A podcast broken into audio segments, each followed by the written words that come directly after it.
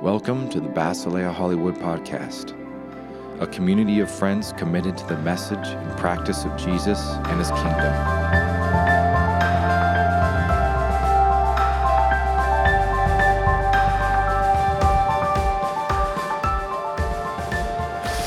So, God, we just thank you for Chris and we thank you for this um, message of hope that he's going to bring to us today. That um, no matter what's going on, like the bigger picture is hope and love and faith. Today he's going to be talking about hope. So, I just, um, I pray that we would um, perceive that. And um, I pray right now for his back. In Jesus' name, bring healing. We believe that you do. Guys, stretch out your hands to Chris. In Jesus' name, we pray that you would come, Holy Spirit, and in your mystery, um, fill him and heal his back now. Amen. Does it feel any different? Okay. Thank you. Though. All right. So today is Palm Sunday. 2000, almost 2,000 years ago, on this day, an Easter bunny walked, and uh, no, that's so, I know, it's so silly we, we celebrate that. But um, Jesus came into Jerusalem, and they laid down palm fronds and called him the Savior and called him the Messiah. And, uh, and then a week, little less than a week later, they killed him. And so, the theme in this sermon, yeah, is hope. And uh, Jill and I were talking about what, uh, oh, should we find another word? Because hope's such a, you know, it's, it's such an antiquated word. You know, yeah, you know, it's silly. And it, because it's been used in so many ways that just, uh, yeah, you want another word, another word. But hopefully we'll dust it off today and we'll, and we'll refresh it because a lot of times it gets a bad rap because we're putting our hope in the wrong things. And the Bible tells us to set our hope fully on the grace to be given us when Jesus Christ is revealed. Amen? Amen. Set our hope fully on the grace to be given us when Jesus Christ is revealed. A lot of times I'm just setting it partially, if, if that. I'm just setting a little bit of my hope on there. I diversify because we shouldn't put all our eggs in one basket. It seems like wise, but it's, yeah, in the basket. But really, it's, we're going to be let down and our hope's going to just drop out of our life if it's on anything in this life. Because everything in this life is going to let us down. We know that, but do we really know that? Um, actually, I, I saw a picture of Lucia the other day. Lucia went to tea the other day, and when they brought out the desserts, her face, the, picture of her face was like, like it was amazing. Was that amazing when that, those desserts came out? It's amazing. And were your cousins too? That's amazing. Is it? There's so much joy and hope in a child. There's so much joy and hope. she was so excited about it. She was so excited about it. But the funny thing is there's also there's a there's another side to that is that sometimes they get sad about some things, some silly things too, like bedtime or the dark or you have to put a toy away you can't play with the toy anymore, you can't have a toy. And it's a little silly, but they, they cry and they make it throw a tantrum. Yeah, there's two sides of the coin. But luckily we have our parents there to guide us into a, usher us into a new hope. The hope is not in the toy. The hope is not in going to bed and you're going to see your friends the next day. You're going to see us the next day. Dark's not, not anything to be scared about. And so we have this guide that guides us into a better hope. But I think what happens is we get to be teenagers and this, this period of disillusionment happens. This disillusionment where we find out Santa Claus is not real, like when you're 18 or so, you know, like I did. Um, Santa Claus, the Easter Bunny, all these things are not. And oh, yeah, yeah, yeah, gotcha, gotcha, gotcha, yeah. One audience member. Um, uh, so, yeah, I'm just joking. So we go through this disillusionment, and we, uh, and our parents, they, they do their best. You guys do your best to guide us onto a, to, a, to a deeper hope. But a lot of times we end up inheriting the hopes from our parents and, and, and their parents and their parents. And a lot of times they're not equipped to guide us to that next, to, to Jesus in that way. Like my, my parents, you know, my parents didn't know Jesus. And, and so they weren't able to guide me to, to Jesus. So I, I, had to kind of find this, you know, I, I kind of put my hope in other things around me. And th- there's always an imperfection, an imperfection of, of, uh, of that transfer of hope. And, then, and so we kind of stay in that state, and it causes us to be cynical and hold on to some bitterness. And, and it stays with us. Unless we transfer that hope into something else, everything in this life is going to let us down. And so we're going to be continually cynical and bitter. And we won't mature onto that final stage because the truth of the matter is, I don't have anyone in my life. Oh, I've made one person, I mean, me, Don Williams, who can like say, oh, like, who can look at me like, like I look at a child when I see, like, I hear a child crying about not getting a toy. I can go, oh, it's okay. Like, it's going to get better. Like, like, that's, not, that's not that big of a deal. I, probably have one person in my life that can say, oh, that cancer, that, that death, like sickness, war, oh, it's, it's okay. Like, Jesus came to save us, and we have hope in heaven. We have hope now, and we have hope in heaven. It's, there's only one person in my life that can actually can look at me in the eye and say that and have such peace about them. And a lot of times I think about, I wonder if the angels look at us that way, like we look at kids, going, oh, look at their, they're getting so sad about that. That's, oh, that's, that's so sad. They're getting so sad about that. Death is really weighing on them. It's really weighing on them. Because the truth of the matter is, those things don't have any bearing on our true hope and our true happiness and our true joy. Amen? Those things have no bearing on our true happiness, our true hope, and our true joy. So, yeah, we need to be disillusioned. Disillusion really means is to, is to let go of this illusion, to, to get away from, to, to let that illusion die within us, this illusion that there's hope in this life. It's okay to get excited about things. And actually, the more hope you have in heaven, the more excited you can get about life because your hope's not in it. You, you're, you don't have a huge investment in it. You can actually appreciate life as being icing on the cake because you already have the cake. But if you start treating, yeah, you have the cake. But if you start treating life like it's cake, that's when cynicism just comes in and it does not leave until you kill that. So the setup today in, in scripture is about a guy named Joseph of Arimathea. Joseph, he's, he's a little, little bit in each book of the, of the Bible, each book of the gospel. And so he was a member of the Sanhedrin. The Sanhedrin's the one that, that, that uh, pretty much got Jesus killed. They're the one that just passed him over to, to, to Pilate and to the Romans and said, get, this, get rid of this guy. He's a member of that. He's well to do, he's upstanding. He was a secret disciple of Jesus. Secrets. He was, he was afraid of, of his peers. He was afraid of the Jews, what they would do to him if he, if he didn't, yeah, if, if he came out for him. So he was a secret disciple.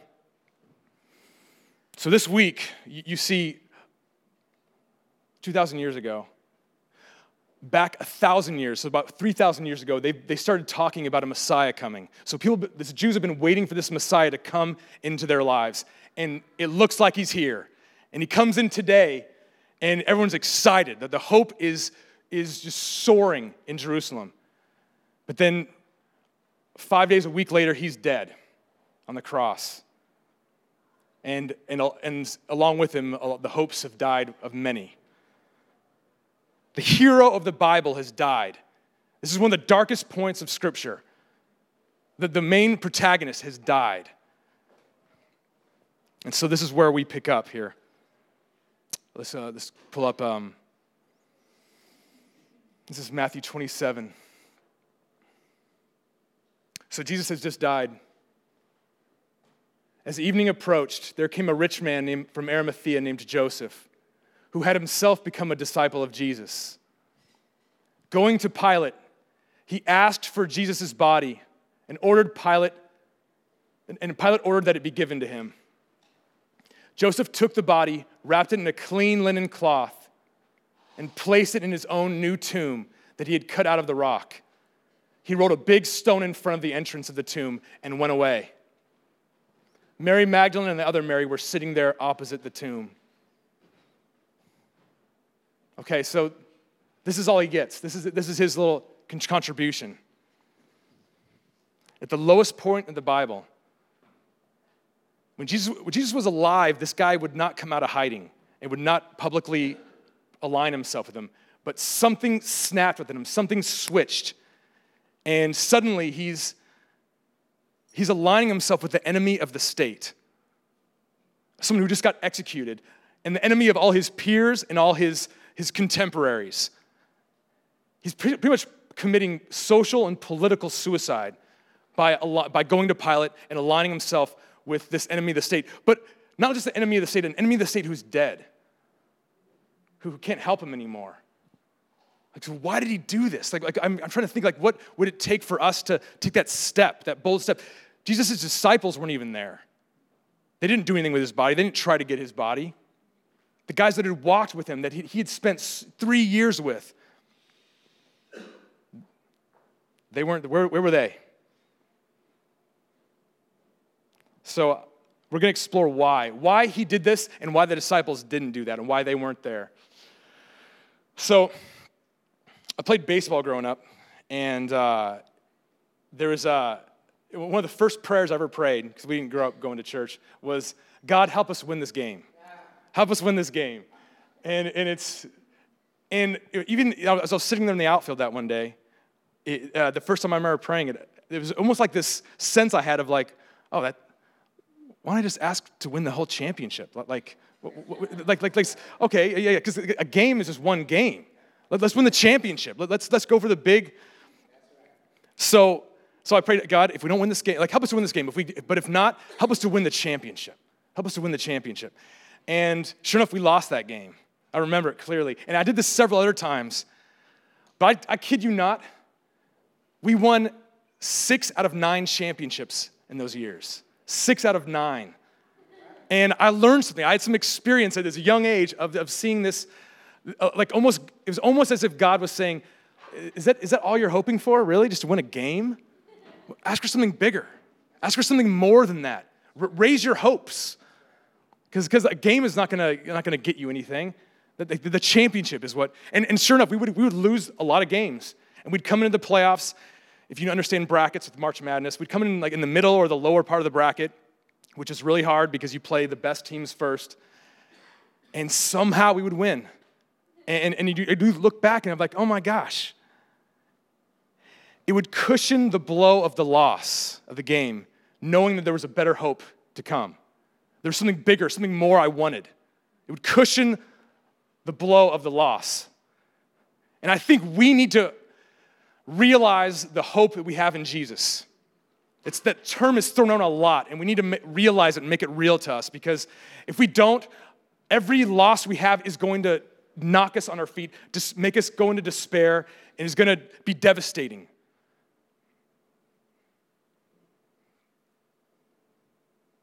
Yeah. The disciples, I think, were focused on that game. They, they were so focused on the idea that Jesus was arrested, one, and, and, and convicted, and all of a sudden he's gonna die. And, and I think that wasn't in their, they weren't expecting that. And so they were so focused on the loss that they weren't able to respond to something else, something bigger that was going on. I also played football, and uh, this is sports day here of examples. And I, uh, I really wanted to go to the NFL when I was younger. I was, I was really adamant about it. All my, my, my focus was on that. Grades, extracurricular activities. I, I, I could count the number of parties I went to in high school probably on, on these hands right here. Like I was so focused. I didn't go out much. Uh, I was a social guy, but I just didn't, after school, I was just, nope, you focus. And I had this plan in my head. I was like, okay, um, I looked at my heroes in the NFL and I was like, okay, they went to, usually they went to D1 schools, Division One uh, uh, colleges, and they played for them. They got scholarships there. So that's what I need to do. I need, I need to do. And so all my focus was that. I slept with the football. I slept with the football in my hands. And, uh, and then sure enough, like senior year came around and th- there were some invitations to play Division Two, but they didn't have scholarships. And there were some invitations to play Division One, but they didn't offer a scholarship. There were smaller schools too. And some, I don't know what I did. I, I just, something in me just, I didn't, I, I, just gave it up. I just gave up. And I, I don't know if it was a conscious thing, but I just let go of the dream because in my mind, I, I, had, I had a track, I had a plan. And if, and if I didn't get on the, on the, if I wasn't on that track then, if it derailed, there wasn't a plan in my head of me getting back on that track. It was like, oh, I missed the boat. I, I missed that. I, there's, there's no possible way now. Which just sounds silly, but at the time seems so real. And that's easy for us to look at this story and go, oh, yeah, I would have taken Jesus off the cross. I would have done that because he was going to rise from the dead. That's our, we have 2020 hindsight there, 2020 vision, you know? They didn't see that. The disciples didn't see that. Joseph didn't see that. But yet there was something in him. What was in him that made him do that? I had friends in college too that ended up walking on the team. I went to a Division One school, but not I didn't play. And I had friends that weren't that good of athletes that walked on the team and got to be a part of the team. And I was like, wait, how'd you guys make that? I, was just, because in my, in my mind, I, I didn't think I, I, could make it. I, just, I just gave up on a dream because I was more, I had my hope in a plan. I didn't have my hope in God. In baseball, I had my hope in God and, and, and not in the plan. Like, like, like you'd think a championship you'd think is winning all the games and then winning the title. No, it, it, it didn't look like it, but somehow, somehow we did it. And the disciples, I think they just they, they didn't have a grid. They didn't have the operating space in their minds. That their, their idea of what a savior was, their idea and their plan of what how a savior would operate within a, a, a spectrum, it was this this dying was not on the spectrum. And I think they were just paralyzed. They were just like, okay, what, what do we do now? kind of like I was paralyzed in college. I, I, just didn't know what to do. I was like, okay, this is, this is over. This is done. And they just gave up. But why did this guy not give up? If he was a, a I mean, this guy was, he didn't walk with Jesus. He was, he was a secret disciple. He was, he was scared of the Jews. Like he was, he, he had fear having a grip on him. How come he did this?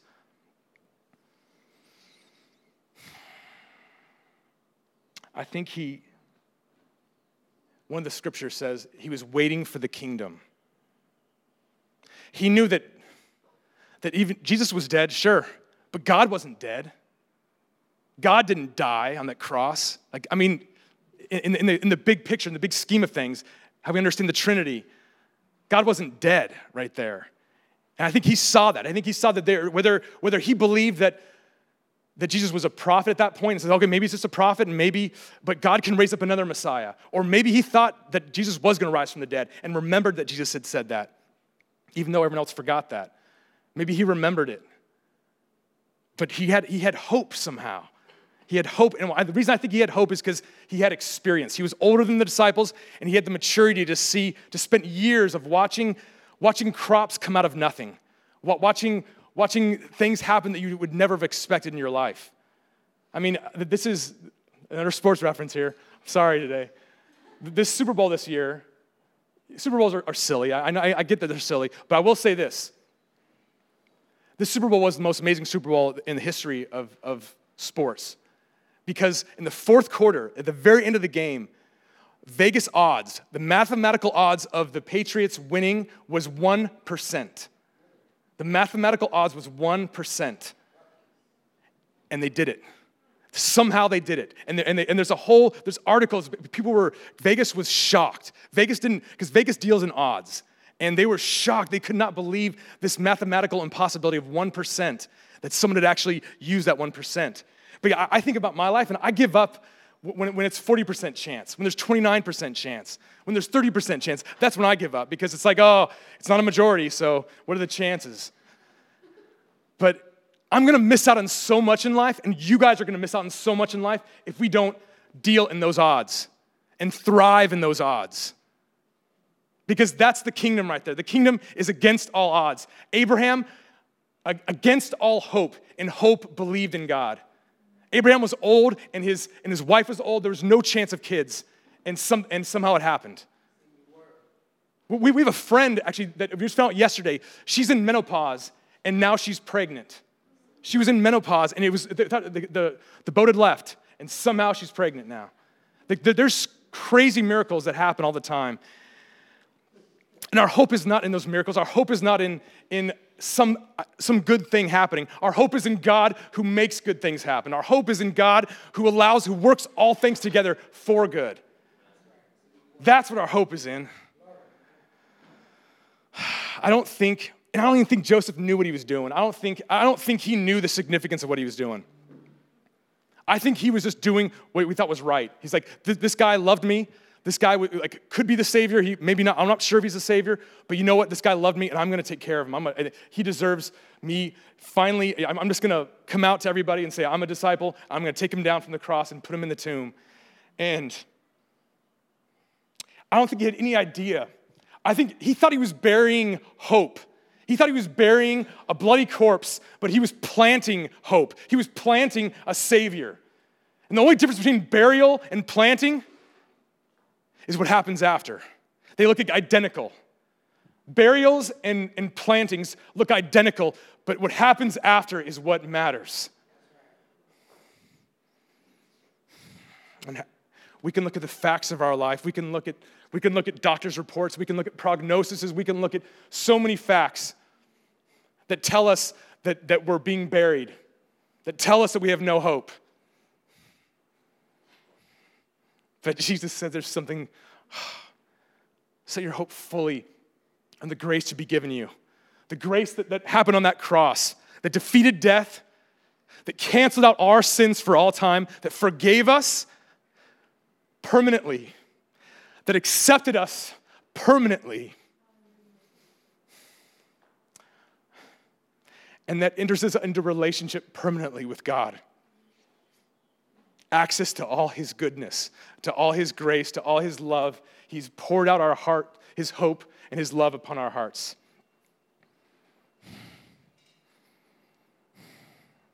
And, and I'm, I've seen God do so many hopeful things in my life. I've seen Him save my mom's life so many times uh, through, through doctor's reports. I've seen great, and, and my life now is so much more amazing than it would have been had I not have hope. But I have so much further to go. I have so much more to go in my life because I, I hear about ISIS, I, I, hear about the state of this country, I hear about the, the, the way things are, and, and the facts are scary. They're meant to be scary, but, but God is greater than the facts. He's greater than our hearts, He's greater than all this. And I need, I need hope. I need to set my hope fully on God to, to love ISIS, to bless ISIS. I need, I need God to set my hope set my hope fully on God so I can so I can be free to love my enemies and bless them to bless the racists in my life, to bless the, the systemic racism and, the, and the, the, corruption in this world and in our, in our government. I, I, need, I need his hope for that. Because else, I, just get so, like, what's the point? And I'm sure the disciples felt that, like, what's the point? He's dead. Like, take him down from the cross and, oh, put him in a little grave. What's the point? It's over. But it wasn't over. And we know that now, but it's hard in the moments to see that. Abraham, against all hope and hope, believed because he, he believed in a promise. God had told him that, that your descendants are going to come from Isaac, your, this son.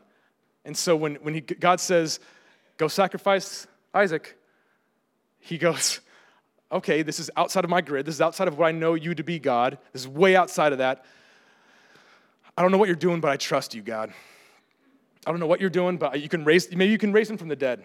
You know, he reasoned that he could raise him from the dead. And we need to, to reason that, that God can do way more in our life than we see him doing.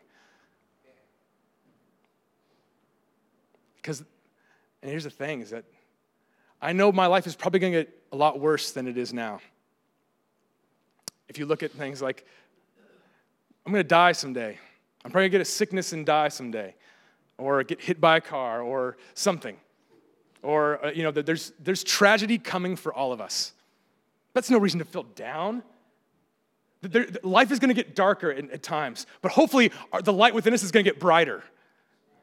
The light within us is going to get so much brighter. And, and so when, when, we're when we're in the middle of things we'll be saying oh yeah like, like oh gosh that sucks. So i have cancer? Oh shoot okay. Well I, that really sucks. All right and um, i want to be here in this life but you know what I have, I'm going on to a much better life if I don't. But, but maybe he'll heal me. Actually, maybe he'll heal me and I can be here longer and be with my family longer. Or maybe he'll take me away and I'll, be able, and I'll miss them for a second or 40 years, but then they'll be with me. They'll be with me again. And that's the hope we have. Set our hope fully on him. I don't get what you're doing, God, but I, I know you're up to something good. That should be the motto of our life. I don't get what you're doing, but I know you're up to something good. Mm.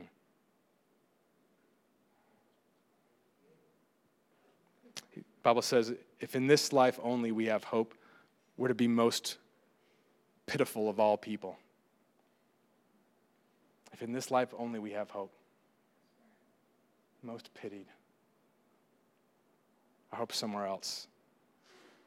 And, because we know that, when we live that, when we set our hope fully, when I take my hope off of all the things in my life that I have my hope in right now, right now, this minute, I'm hoping a lot of other things. When I do that, I free myself up to really enjoy the gifts He's given me and be grateful for what He's given me.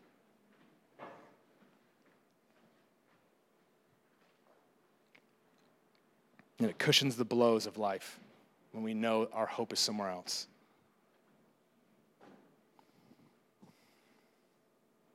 So we're going to spend a little time in prayer, and then, uh, then I want you guys to, to partner up with someone or pair up with someone and, and talk about some things. We have some questions up here, but uh, I'm going to pray for us, and then I'm going to have these questions come up. But the questions are, are basically this. We, what hope, what plans, what ideas do we have our hope attached to right now? What in your life is, is your, your, are you attached to? Is your hope attached to? How your life should look, how your faith should look, how God should be in your life, how the people in your life should be. What is your hope attached to right now? And get honest, because that's the only way we get healed. And the second question what area in your life do you need hope? And the third question what promise do you need to hear from God? Because promises are what sprout hope within us. When we cling to promises, when we put them up in our, on our walls in our cars and, and look like, like a beautiful mind and just putting it around our house, we can remind ourselves of promises. When we have people in our life to remind us of promises, that's when we can have hope. That's when we can rise above our circumstances and mourn and feel and, and cry, but have our hope somewhere else. So pray with me here. God,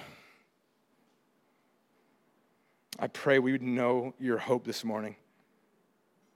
And that you'd show us how to, to let go of the things we have hope on, for in this life. To give them to you and, and to receive all of you, to place all of the hopes that we've had since our youth, since we were children. All that excitement, that hope, we'd place it onto you all our desires, all our, our expectations, we'd place them onto you, God. And that you'd minister to our hearts right now, and that you'd, you'd unravel the cynicism, you'd unravel and melt away the, the bitterness, the areas of our heart that lack hope, the areas that are starved in our spirit, that we need you to speak into and bring refreshment into. You. You'd speak to us, God and that you'd speak to us a specific promise right now, that we'd hear a promise from you that is for us. We thank you so much for, for being our hope. We thank you so much for rescuing us from this life. We thank you so much for dying on the cross for all our sins and justifying us and accepting us and giving us your perfection and giving us relationship with you for eternity. We pray these things in your name, God. Amen.